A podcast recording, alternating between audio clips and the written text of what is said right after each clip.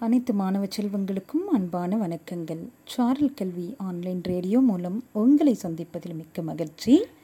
இன்று ஆறாம் வகுப்பு வரலாற்று பாடம். பாடம் எண் இரண்டு பக்கம் எண் நூற்று முப்பத்தி ஆறு மற்றும் நூற்று முப்பத்தி ஏழு.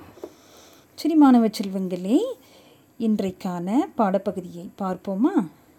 சென்ற வகுப்பில் மனிதர்களும் அவர்களது வாழ்விடங்களும் என்று பார்த்தோம். பல வகையான மனிதர்கள் பலவிதமான இடங்களில் வாழ்ந்தார்கள் என்பதையெல்லாம் சென்ற வகுப்பில் பார்த்தோம். இன்று சற்று புதுமையாக ஹோமோச்சபியன்ஸு எப்படி வேட்டையிலும் சேகரிப்பிலும் ஈடுபட்டார்கள் என்பதை இன்று நாம் பார்ப்போம். வேட்டையாடுதலும் உணவை சேகரித்தலும் பக்கம் எண் நூற்று முப்பத்தி ஏழு. பல மில்லியன் ஆண்டுகளுக்கு முன்னால் நம் முன்னோர்கள் அலைந்து திரிபவர்களாகவே இருந்தார்கள் என்று நமக்கு நன்றாக தெரியும். தெரியும் தானே அவர்கள் குழுக்களாக மரம் குகை அல்லது மலையடிவாரத்தில் தங்கினார்கள் என்றும் நமக்கு தெரியும். அதிகமாக மலைகளில் தங்கினார்கள் குகைகளில் தங்கினார்கள் மலையடிவாரத்தில் தங்கினார்கள் மரங்களின் கீழ் தங்கினார்கள் என்றெல்லாம் நாம் ஏற்கனவே தாத்தா பாட்டி ஒரு சிலர் சொன்ன கதைகளில் எல்லாம் நாம் கேட்டிருப்போம். இல்லைங்களா? கரெக்ட் ஒவ்வொரு குழுவிலும் முப்பது டு நாற்பது பேர் இருந்தார்களாம்.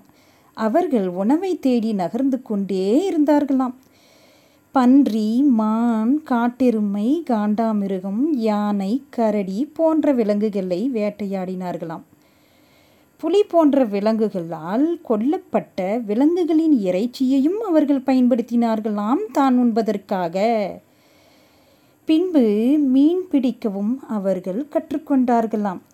கடலோர பகுதிகளில் ஆற்றோட பகுதிகளில் வாழ்ந்த ஒரு சில மனிதர்கள் மீன்களை பார்த்து மீன் பிடிப்பதையும் கற்றுக்கொண்டு மீனையும் உணவாக ஒன்று ருசித்தார்களாம். பின்பு பழம் பறிப்பது கிழங்குகளை அகழ்ந்தெடுப்பது ஆகியவற்றிலும் தன்னை ஈடுபடுத்தி கொண்டார்களாம். ஏனென்றால் தனக்கு உணவு வேண்டும் அல்லவா? ஆகையால் காடுகளிலிருந்து தானியங்களை சேகரித்தார்களாம். காடுகளிலிருந்து என்னென்ன தானியங்கள்லாம் கிடைத்திருக்கும் நினைத்து பாருங்களேன் யாராவது காடுகள் ஓரம் இருந்து வசித்து நீங்கள் பள்ளிக்கு வந்திருக்கிறீர்கள் என்றால் சற்று நினைத்து பாருங்கள். சற்று உங்களுக்கு தெரி தெரிந்த விஷயங்களை உங்களுடைய நண்பர்களிடம் தோழிகளிடம் பகிர்ந்து கொள்ளுங்கள். ஓரிடத்தில் உணவுப் பொருட்கள் கிடைப்பது நின்றுவிட்டால் அவர்கள் வேறொரு இடத்திற்கு செல்வார்களாம் தனக்கான உணவுகளை தேடிச் சென்று. பிறகு குளிரிலிருந்து தங்களை பாதுகாத்து கொள்ள பதப்படுத்தப்பட்ட விலங்குகளின் தோள்கள் மரங்களின் கிளைகள் இலைகள் ஆகியவற்றையெல்லாம் அவர்கள் உடைகளாக அணிந்தார்களாம். இது கேட்பதற்கே மிகவும் இனிமையாக இருக்கின்றது இல்லவா மிகவும் புதுமையாகவும் இருக்கின்றது அல்லவா? ஏனென்றால் நாம் இன்று இன்றைய காலகட்டத்தில் எந்த மாதிரியான ஆடைகளை எல்லாம் அணிகின்றோம் என்று நமக்கு தெரியும். அப்படி இருக்கையில் அன்று அவர்கள் இலைகளையும் மரக்கிளைகளின் பட்டைகளையும் விலங்குகளின் தோள்களையும் உடைகளாக அணிந்தார்கள் என்றால் பார்ப்பதற்கே ரொம்ப வேடிக்கையாக இருந்திருக்கும் அல்லவா? சரிங்க. சிந்தனை வினா சற்று சிந்திக்க வேண்டும் நாம். உன் பகுதியில் வேட்டைக்காரர்கள் யாராவது இருக்கிறார்களா என்று பாருங்கள். தற்பொழுதெல்லாம் வேட்டையாடுவது தடை செய்யப்பட்டுள்ளது. தெரியுமா உங்களுக்கு?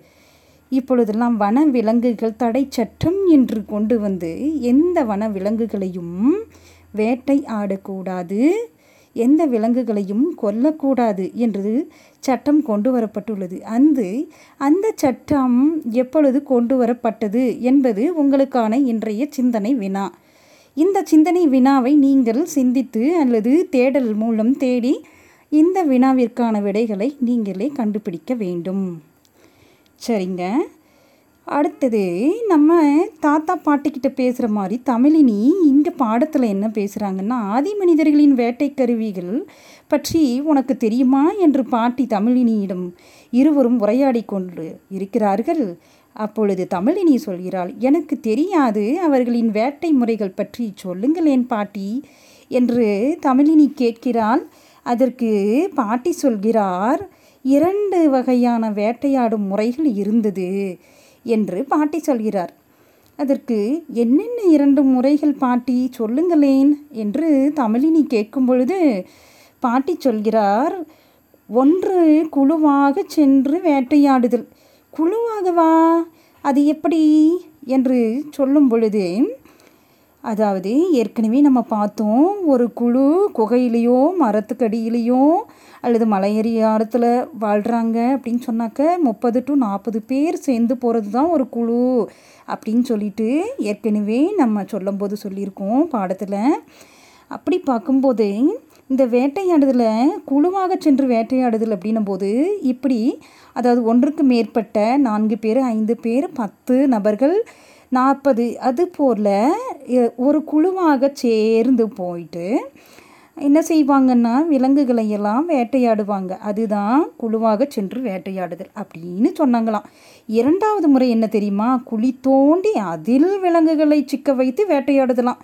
அது எப்படி? அதாவது ஒரு குழியை தோண்டி அதுக்கு மேலே அந்த புல் புல் வகைகளோ அல்லது மர இலைகளோ தலைகளோ போட்டு அந்த குழியை எல்லாம் ஃபில் பண்ணிடுவாங்களாம் மூடி வச்சுருவாங்களாம். அப்பொழுது விலங்கு வரும் பொழுது அதில் காலை வைக்கும்போது அது என்ன ஆகும் அப்படின்னு சொன்னாக்கா அப்படியே உள்ளே போயிட்டு விழுந்துருமா அந்த குழியில்.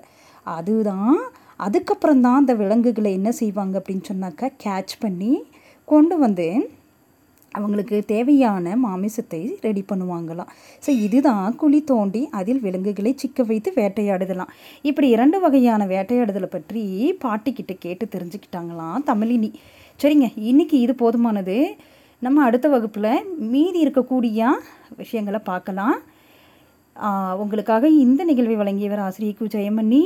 Jayam Vidyalaya matriculation higher secondary school H Thottamatti Harur taluk Dharmapuri district மீண்டும் சாரல் கல்வி ஆன்லைன் ரேடியோ மூலம் சந்திப்போம். நன்றி வணக்கம்.